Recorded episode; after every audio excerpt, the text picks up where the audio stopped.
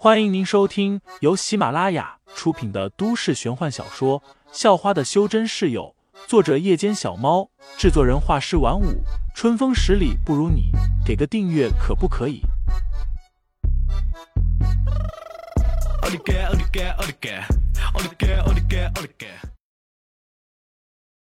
第十二章：神奇的姜撞奶下。是啊，难道你愿意踩自行车搭我去吗？废材又喝了口豆浆，肖韵翻了翻白眼，最后却同意了。那赶紧吃完。几分钟后，两人都吃完了早餐。肖韵把课本扔给废材，然后去院子里把自行车推了过来。于是，废材就这么被他搭着往学校去了。值班的门卫又是赵卫星。一大早的，赵卫星还睡眼惺忪。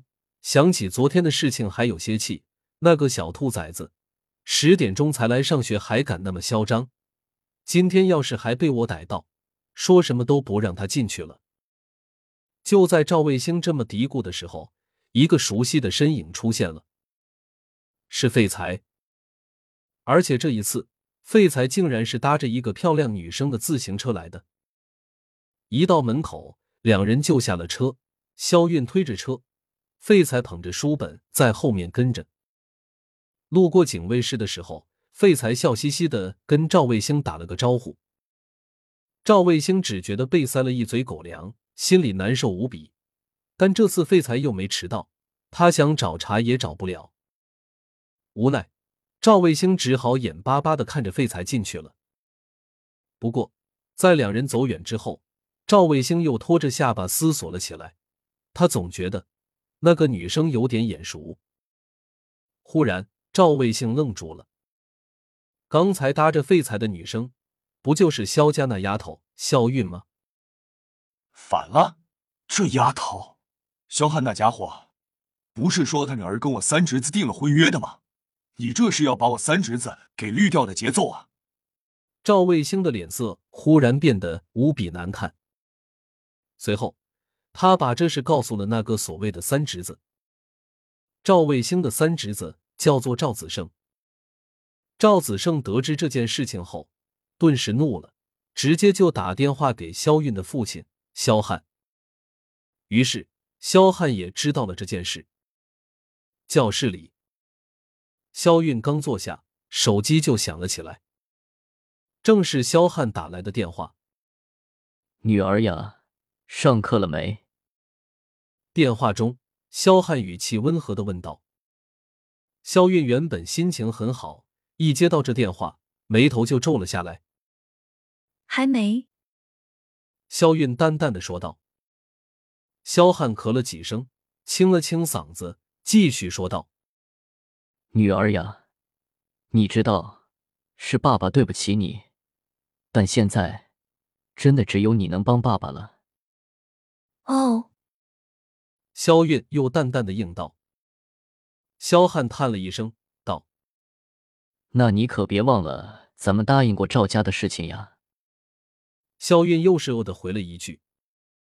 萧汉终于还是忍不住了，只好进入正题，问道：“我听说你在学校谈了个男朋友。”废材的耳朵很灵，虽然萧韵把手机音量调得很低。但他依旧听见了全程的对话。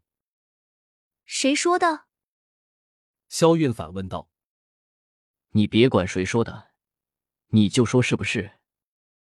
肖汉已经在压制心中的不满。